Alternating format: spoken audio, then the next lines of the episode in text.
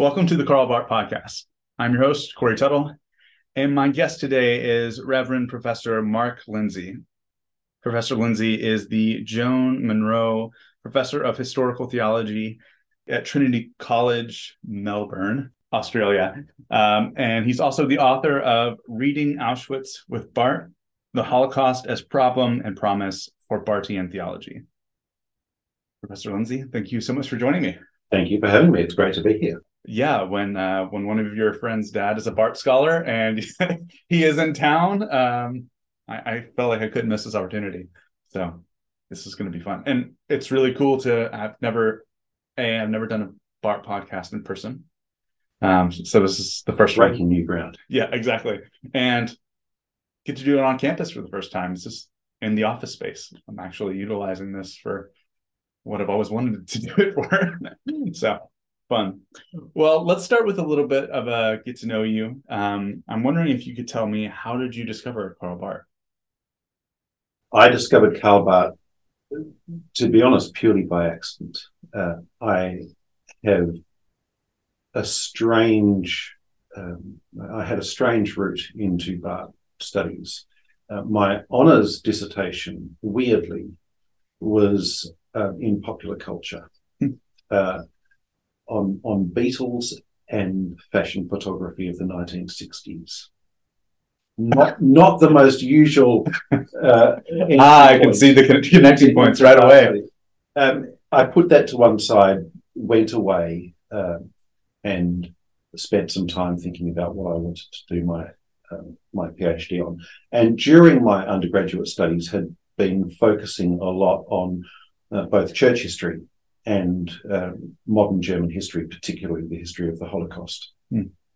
So I started to read around uh, that area, looking um, at scholarship on the uh, German Kirchenkampf of the 1930s. That took me into um, reading about Dietrich Bonhoeffer.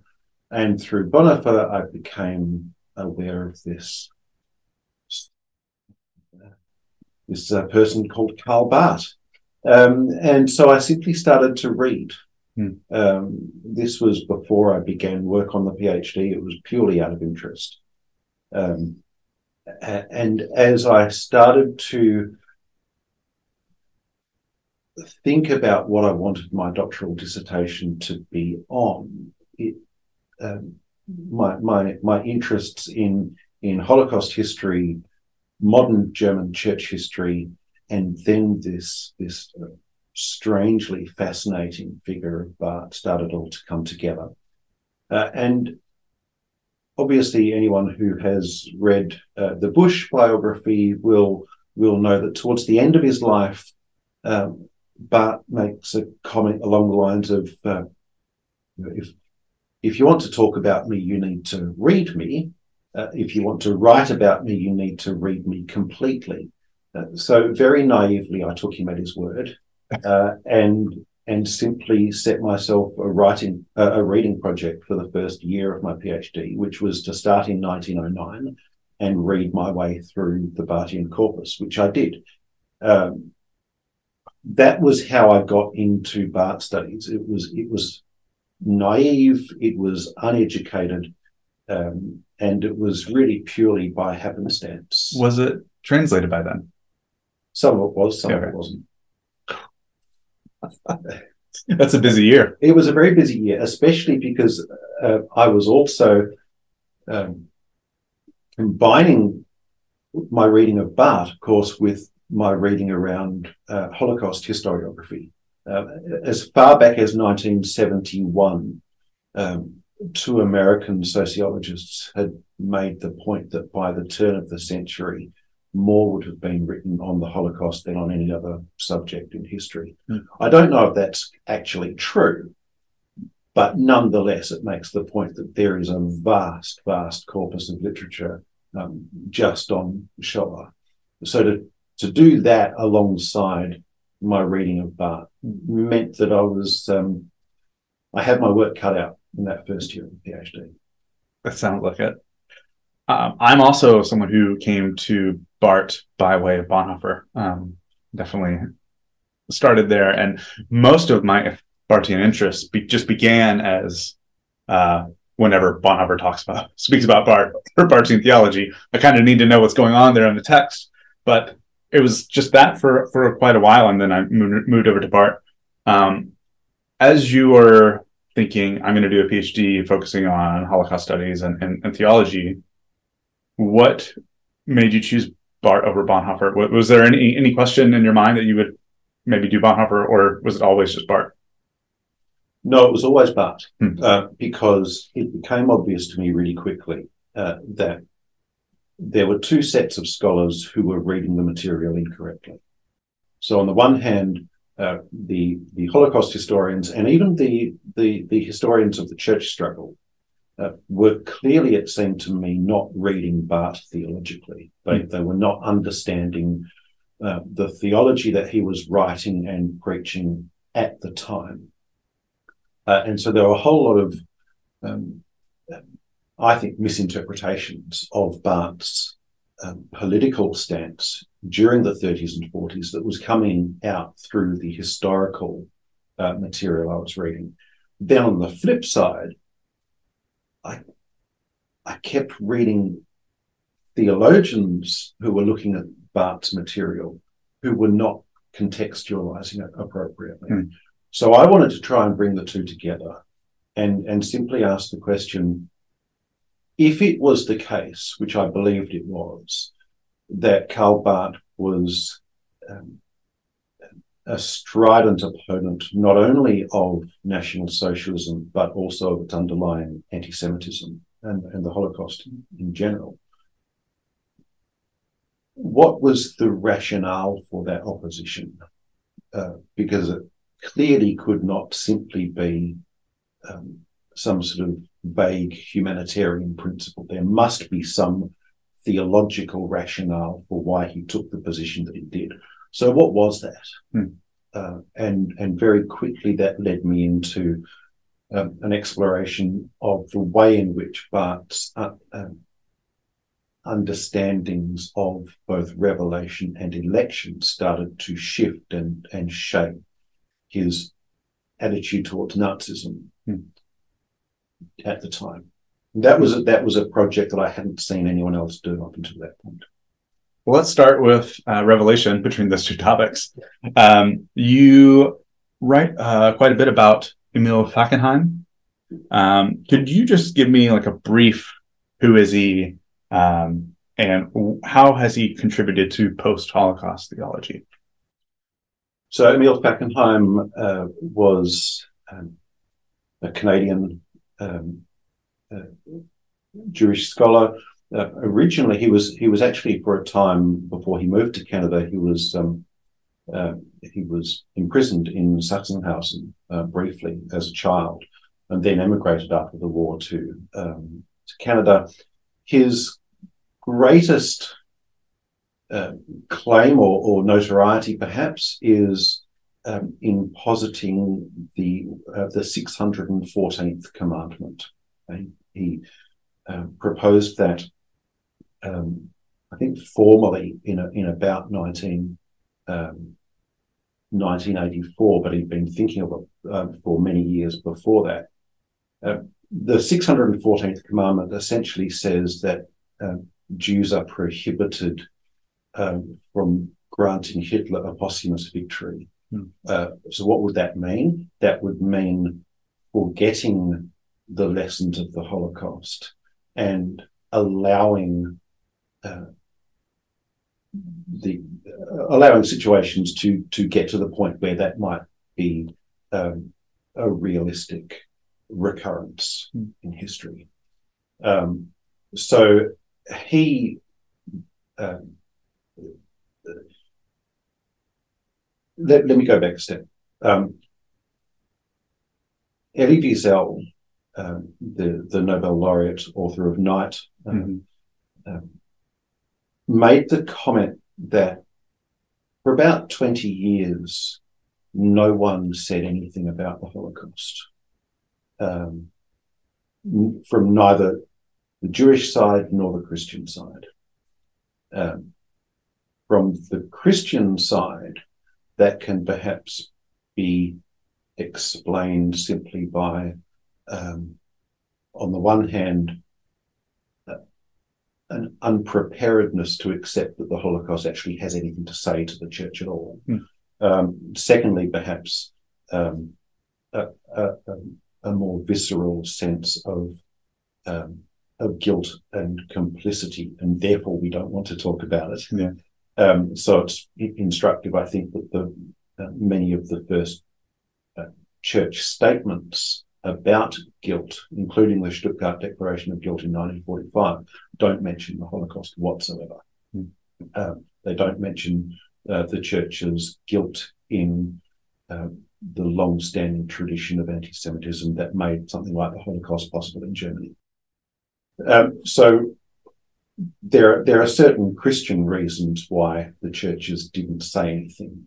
From the Jewish perspective, as far as Wiesel was concerned, the reason there was no Jewish voice um, for 15, 20 years was because of the just the, the, degree of trauma and shock that that they were still experiencing. Mm when Jewish theologians did start to engage with the Holocaust, they did it in a number, you know, in in a wide variety of ways, um, from a strong affirmation of God's providential care for the people of Israel, um, on the one hand, to strong repudiations of God's sovereignty, um, and and indeed a rejection of any sense of covenantal belonging. You see that in someone like um, Richard Rubenstein from Pittsburgh. Um, is interesting because he's a fundamentally a philosopher and he takes an almost Adorno-like approach in asking the question, is, is philosophical thought now so fundamentally ruptured in the wake of the Holocaust that we can actually not do philosophy or even theology any longer. Mm. Um, in the end, he decides that it is possible, but it's only possible if you understand uh, and take seriously the rupturing effect of the Holocaust on both Judaism and Christianity. Um, and I think he's really interesting and helpful because he does, from a Jewish perspective, insist that uh, that the Shoah is as much a, a, rupturing event for for the churches and for Christian belief as it is for Judaism. Hmm. Um, and of course, the way you respond to that as a Christian um, can, can be can be multifaceted and and and uh, I, I, think Fackenheim poses some highly provocative questions hmm. for Christian belief, um, yeah. uh, which which are not always easy to to, to wrestle with. Yeah, the the word rupture definitely reminds me of uh, obviously Barthian Revelation, uh, Bonhoeffer the disruptor is what he calls uh, Jesus at one point. So like this in breaking that sort of changes everything the way the way we do things, the way that we do theology, the way we have to um, live, live life in general. Part of my next question is: Does this mean that the Holocaust is in some way like a, a, a revelatory event? So I've wrestled with that question yeah. because I um, I want to take seriously um, the concept that uh, that the Holocaust does break into our, our, our forms and our structures of belief. Um, partly because I think unless we unless we do that deconstructive work, mm-hmm. um, Christian theology will always be at risk of falling back into uh, the tired old anti-Semitic supersessionary tropes. Yeah. Uh, we need to find ways of moving beyond that, and and we, we won't move beyond that unless we reckon with the seriousness uh, of the Holocaust for, for Christians as well as for Jews. Um, but if if it's going to have material impact on the way in which we do our theology. Uh, what sort of event is it? What yeah. category of event does it does it take? Does it does it have for us? Um, if we go back to 1933 and and and Barth's uh, you know, theological existence today, widely um, criticized at the time and since for not being nearly decisive and strident enough in its opposition to Hitler, and particularly uh, at the time to the imposition of the um, the Aryan laws and and, and simply to um, Hitler's seizure of power about six months earlier. And the reason it gets slammed is because of that one little line where Barth says, we need to continue to do theology as if nothing had happened. Mm-hmm. Uh, and most commentators since the end of the Second World War who've bothered to look at that read that as though Barth is saying nothing much of significance has happened. Um, the church doesn't need to worry about what's going on politically and socially. We can just remain in our own you know, ecclesial uh, insularity. I don't think that's what Barth was saying. I think he was wanting to push back against the uh, the, the, the liberalizing versions of the doctrine of revelation that could see in the advent of Nazism and Hitler a new revelatory event of God. Hmm. Uh, yeah. And and and you see that starting to happen um, even through the 1920s. Um, you know, Hitler is a new Messiah. Mein Kampf is the new Bible. This is a moment of of awakening for the German people uh, that has a divine imprint on it. Mm-hmm. And uh, um, and this is being, um, as you know, this is being promulgated not simply by the uh, by the Nazi ideologists, but it's being promulgated by by well credentialed theologians, uh, people like Kittel and Althaus and Hirsch. So Barth's response to that, to say we need to do theology as though nothing had happened, is to say actually the the the one revelatory event from which we take our direction is the Word of God incarnate in Jesus Christ, which then becomes, of course, um, embedded in the first article of the Barmen Declaration a year later. That having been said, it then becomes really difficult to consider something like the Holocaust mm-hmm. in the same breath as Revelation. Yeah. From a Barthian perspective. Right. So what do we do with it?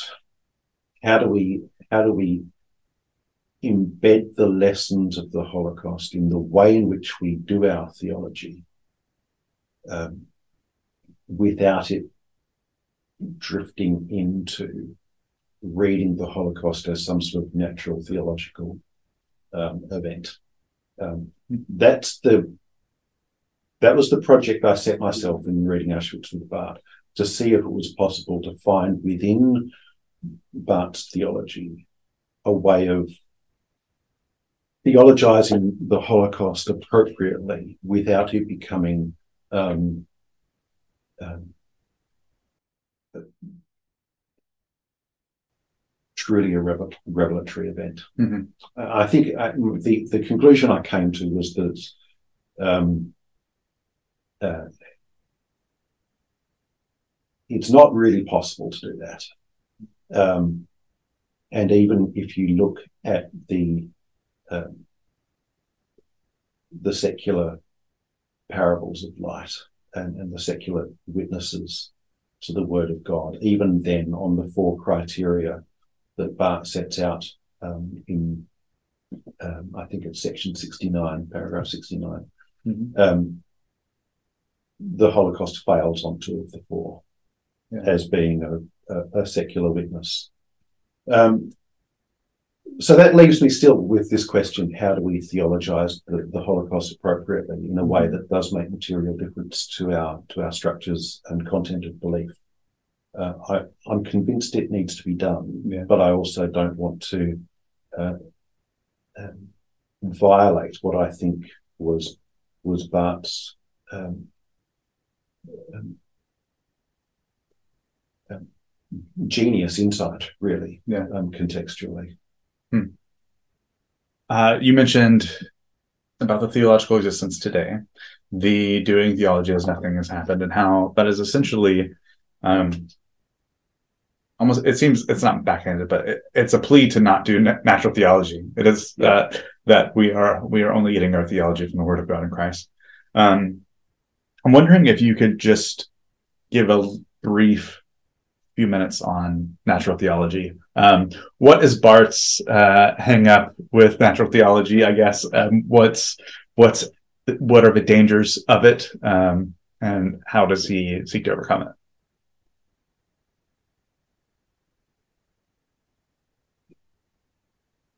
Let me begin by saying that um, despite the um, the caricature,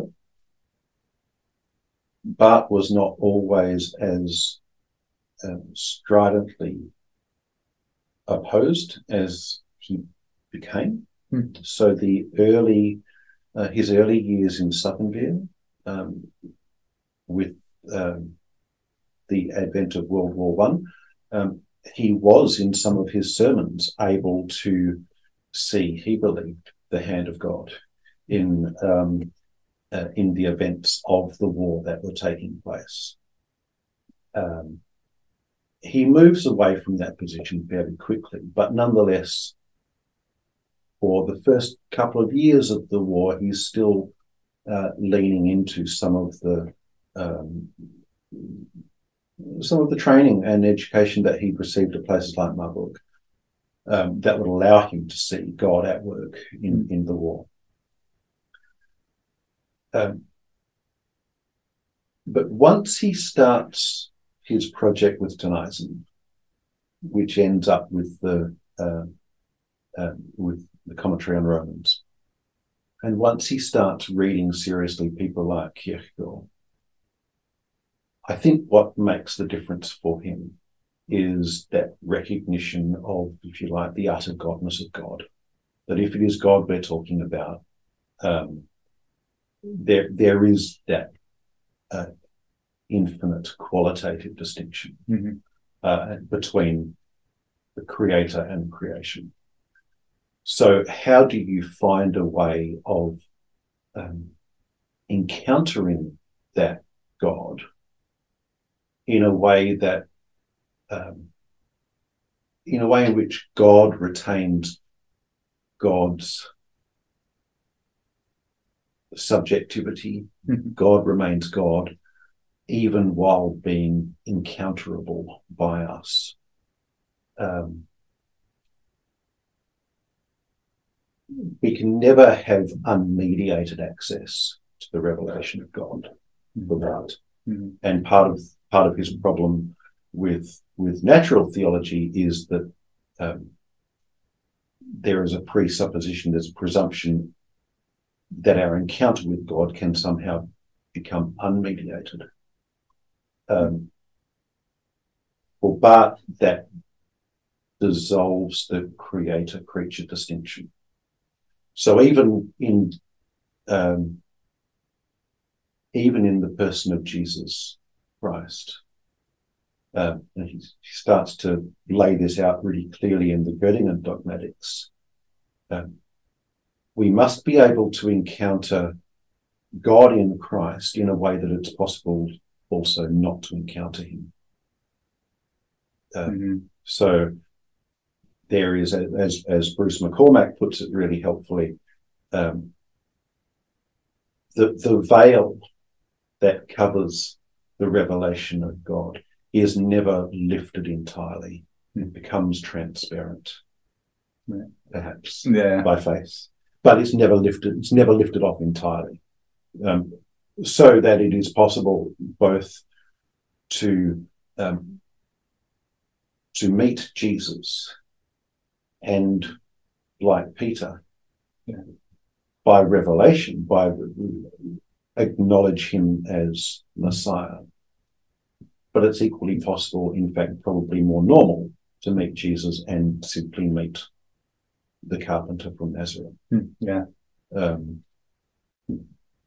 so, but um, um, I hesitate to say project, but his his his emphasis heavily in uh, in the twenties um, and and and on is to articulate ways in which God can remain entirely God, yeah, um, and yet still meet us in our own um, human form in a way that is both properly revelatory of God without God being anything other than God, but also without sliding into um, an unmediated form of humanity.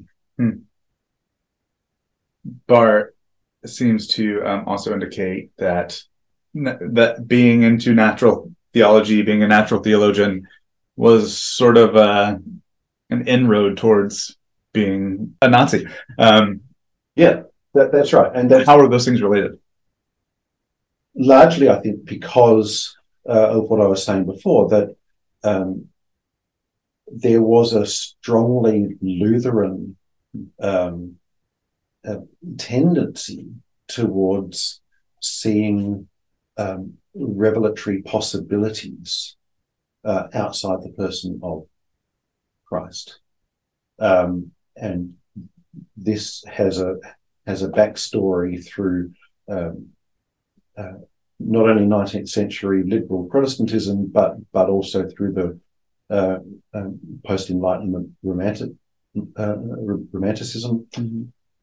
Um, and it, it, just happens to be the case that that many of the um, uh, leading uh, Protestant voices that either formed the Deutsche Christen um, in the 1920s or even without formally joining the Deutsche Christen um, became uh, vocal advocates mm-hmm. for the National Socialist program were or had been Lutherans.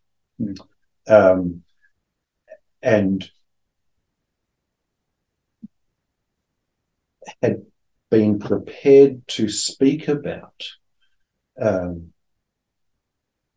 particularly German revelatory moments. Yeah. Um, this you see something of this going back to David Strauss's Life of Jesus, where in that he um, he, he speaks about the need to write to write a life of Jesus that that is specifically for uh, the Deutsche Volk, this trajectory of wanting to articulate Christianity in particularly German, specifically German form, mm-hmm. um, carries through, and and it, it is more prevalent in a, in a, in a Lutheran tradition than a Reformed tradition, mm. um, but it allows um, uh, people like um, like Althaus, like Hirsch, uh, to look at the the advent of National Socialism, mm. particularly after the trauma of World War One, and see this as some sort of resurrection of Germany's glory yeah. through the uh, through the leadership of uh, um, of a charismatic Messiah figure, um, and that this then must be um, symbolic of God's providential care. For the German people. Um,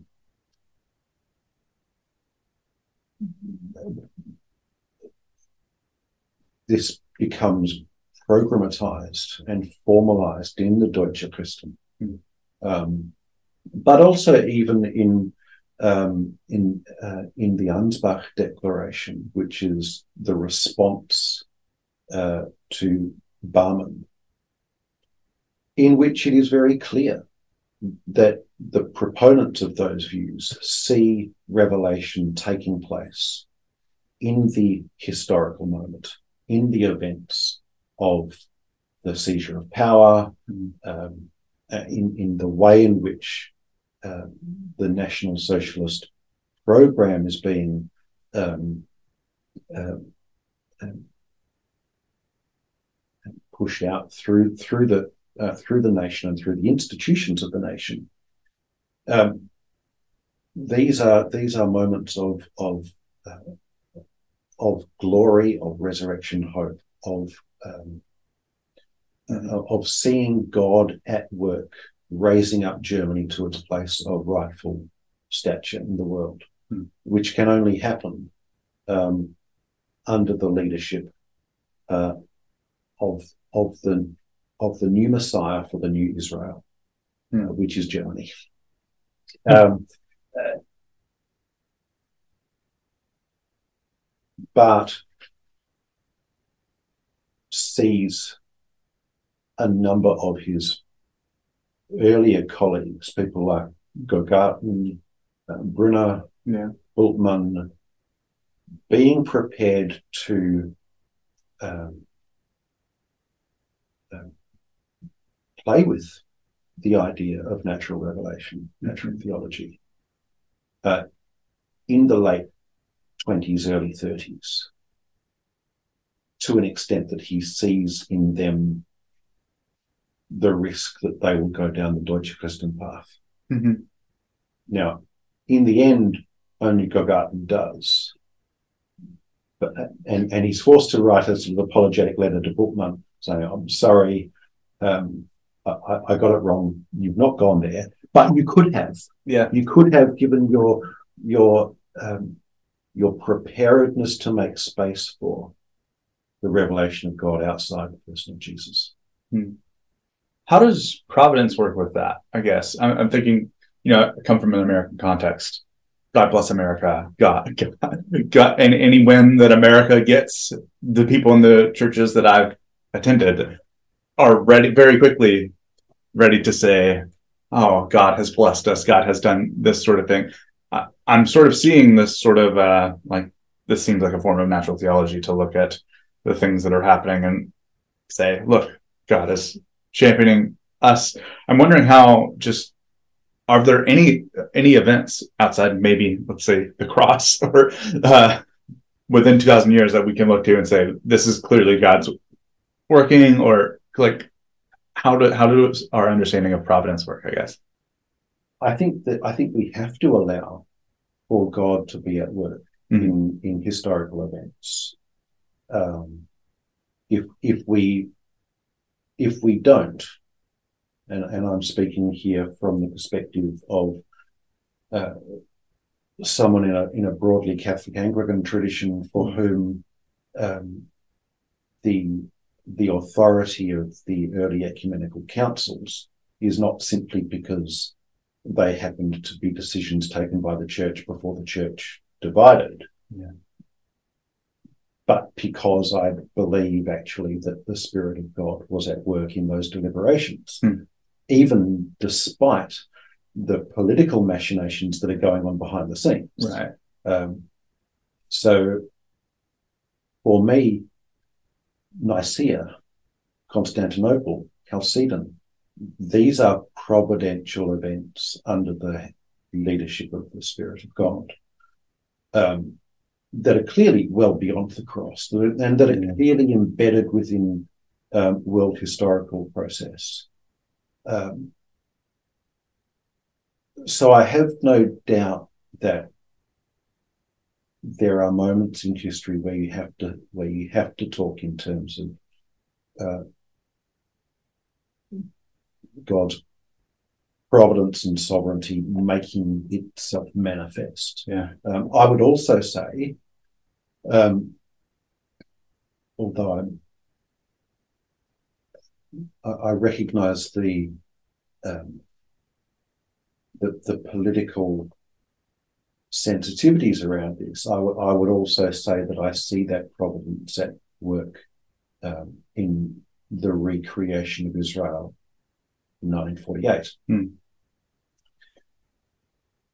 My so my prob my my my problem is not so much the idea of providence. My problem would be when you when you attach God's providential care um, to one particular group over another Hmm, and okay. say um, th- there must be some divine sovereignty at work here leading this particular group of people to this particular end Mhm. because they are in some sort of privileged place within God's plan. Um, and the reality is that's exactly the view that the Deutsche Christen Right. took, that there was something particular to the German people that meant they were instruments of God in a way that no other people was. Hmm. When it, when it flips over into that sort of language, um, I think we have some deep concerns. Yeah, yeah, yeah, definitely. Uh, so Barth is, is very concerned with the uh, the natural theology route that the Deutsche Christians are taking. Does ever work the opposite direction? Are there ever any um, dialectical theologians that are Deutsche Christians that we know of? Well, Gogarten would be the most obvious. Okay. Um, I mean, he's he he he toys with Nazism Okay. uh, in a way that the others don't. Um, certainly, um, n- n- neither Bultmann nor Brunner ever go down that path. Hmm. Um, even though, as I say, Barth was concerned that they might, um, um, but they remain steadfastly opposed Hmm. um, Okay. to, to the National Socialist agenda. Uh, although interestingly, um, uh, Barth and, and Brunner, Brunner, of course, is is is Swiss as as as Barth was, so they have the capacity for some distance Mhm. from what's going on. Um, they do take um, interestingly different perspectives on the whole question of uh, the church's response to the Jewish persecution under Nazism. Uh, so in 1941, um, at the Wipkingen conference, the um, the the the Swiss church's um, relief agency uh, for Jewish refugees, um, in which both Brunner and Barth were were engaged. Uh, they they had their annual annual conference. I think it was in November of that year, and the text under discussion for their studies um, was uh, was from John. Um, uh, uh, the Gospel of John, salvation is from the Jews. Hmm. And um, both Brunner and Barth were insistent that the Swiss churches must provide material aid and assistance to any Jewish refugees. Hmm. But for Brunner, he wanted to exegete um, that passage from John as salvation came from the Jews. Hmm. But said it's got to still be present tense. Yeah. Salvation continues to come from the Jews. Uh, and, and he went so far as to say, I, I can't talk theology with anyone who exegetes John like that. Um, so, you know, even there, they, um, Brunner is very much um, an opponent of, of Nazism, Hmm. just as just as um, adamantly as as Barth was. But they exegete their theological reasons differently. Okay. Yeah. I wanted I had that question in my mind because I thought, man, that should that should be the the elevator pitch for dialectical theology if that's the case. you will not be a Nazi if you do theology this way. um, let's shift gears a little bit um, back to the actual to the Holocaust and to Barth's writing. You um, you write a little bit about Das Nichtige and uh, uh, radical evil. I, th- I, think is is how you term it in the book. Um, I have not read on Das Nichtige other than your book, um, so I'm wondering if you could just uh, elaborate a little bit on it. What is Das Nichtige? Um, where do we find it in Barth's work? And then, yeah, uh, just a little overview. So, um, Das Nichtige, um, nothingness really is is probably as good a translation as anything. Um, it's a section um, um, on the problem of evil um, in uh, uh, volume three three, uh, which Barth writes around about 1953 from memory. Um, so it's eight or so years after the Holocaust, um, and what's fascinating for me is that uh, in this very extensive problem, a discussion of the problem of evil, mm-hmm. having been as um, engaged as he was in the opposition to Nazism, in speaking out specifically and repeatedly against its anti Semitism, uh, in being um,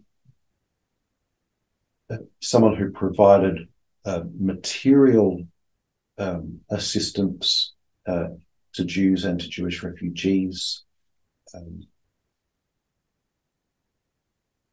he never once mentions it. Mm-hmm. In, in the whole excursus on evil, he never mentions it. Um, which I think is uh, it's both a surprising and a regrettable um, omission. Mm-hmm. He talks about the Lisbon earthquake, but he doesn't talk about the Holocaust. Wow. Um, and I've never quite understood why. Um,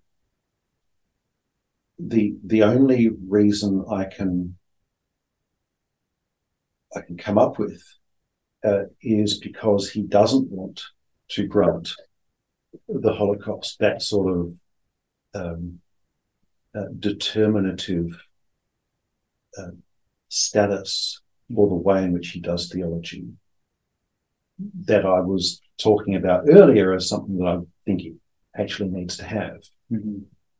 Um, it it could uh, at a more charitable reading, it could be that, like so many other philosophers and theologians um, it did take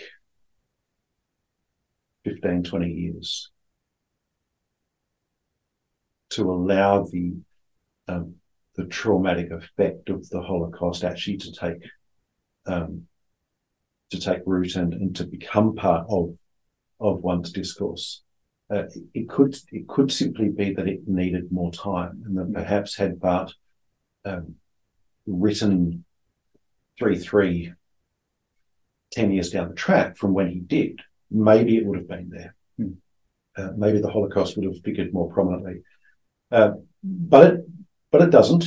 And um, even later in later volumes, uh, when he talks about the the state of Israel, mm. and he talks about um, the, the people of Israel, both biblical and post biblical, as being um, covenant partners of God. Uh,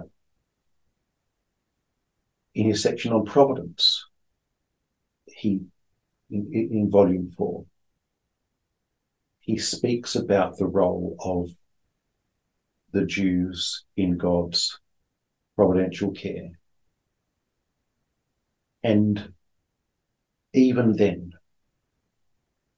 only ever alludes to the Holocaust with um, in, in, the most oblique terms. Hmm. so even even had he written Das Nichtige, the section on Das Nichtige, later in his life, I'm still not convinced he would have spoken about it. Hmm. And I think that's a, I think that's a, that's, um, uh, uh, you know, I think that was a mistake on his part. Yeah. Um, as for what Das Nichtige is, Describe the nothingness for me. it, so it really has to be understood in terms of um, the doctrine of election, which of course he speaks about in 2.2. Mhm. Um, das, das Nichtige is, is that which God um, has not elected, has decisively passed over um, um, to be the unwilled reality.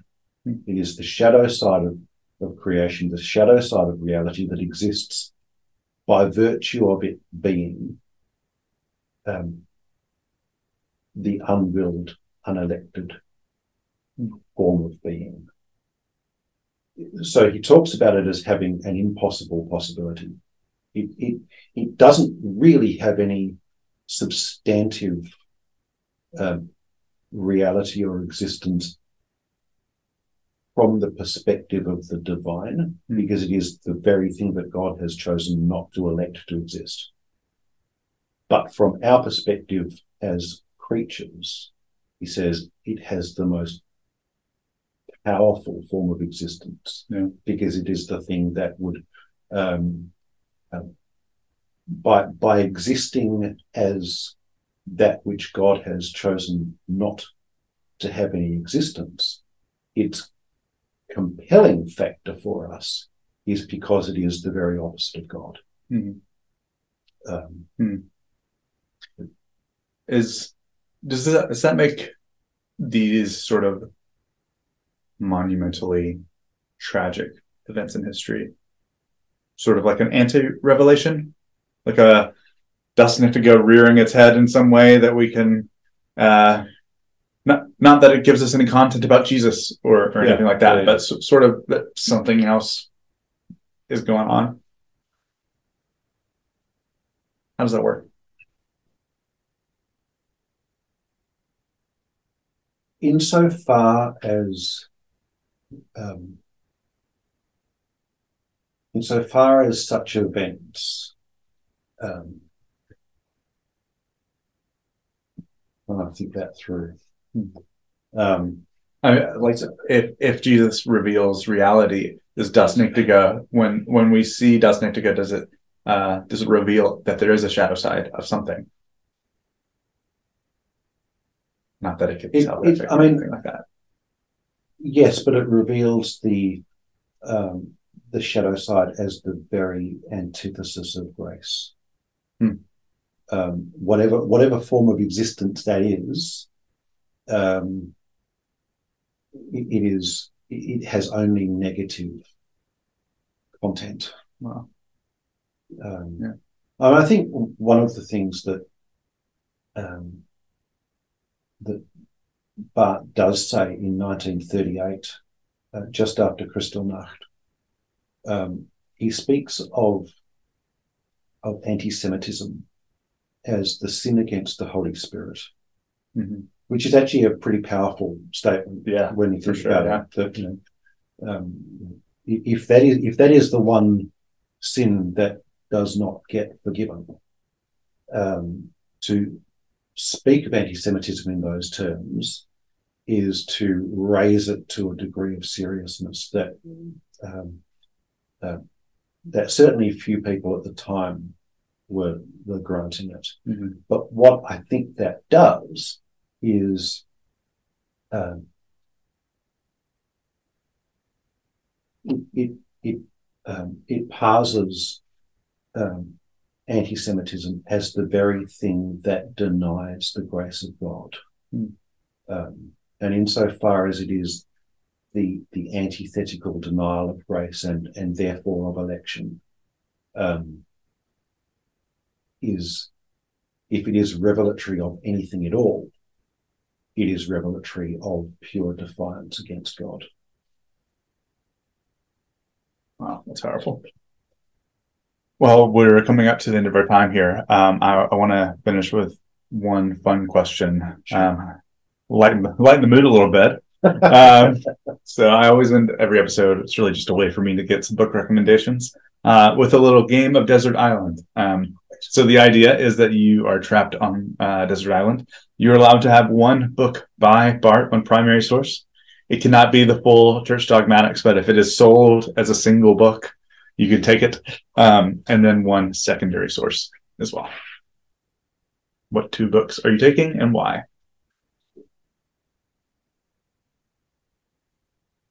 At the risk of being entirely predictable, uh, the volume by Barth I will take is uh, 2 2 of Dogmatics. Nice. The reason being, um, because it is so uh, entirely consumed with the doctrine of election, Mhm. and because that doctrine of election is is articulated by Barth uh, so beautifully Christologically, it is for me the um, the volume that shouts loudest to me, at Mhm. least, of the, the sum of the gospel that that that we participate in the community of God, um, not as individuals but in community, um, purely by grace. Hmm. And and for me, if, if there's one thing that the gospel says, it's that. Um, and so I could read I could read that volume over and over again simply to be reminded that I am where I am um, in that participation in the divine community Mhm. simply because God said yes. Mhm. Um, as for the second second source, Well, you'll be pleased to know. Um, I think I haven't done too many episodes, but it's this is surprising to me as well. I think you might be the first person to say two two. oh well, I'm so glad. So there you go. Not not as predictable as you thought. As for the secondary text, that's harder actually. Yeah, It's harder. You can Um, cheat and give me a couple if you if if you're deciding between a couple. Uh, I'm going to say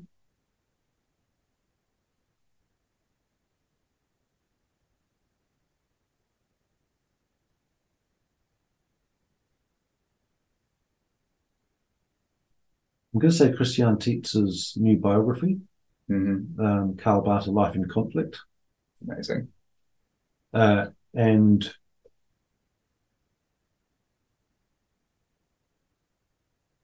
again, probably entirely predictably, um, uh, McCormack's critically realistic dialectical theology. Hmm. For this reason, uh, for this reason,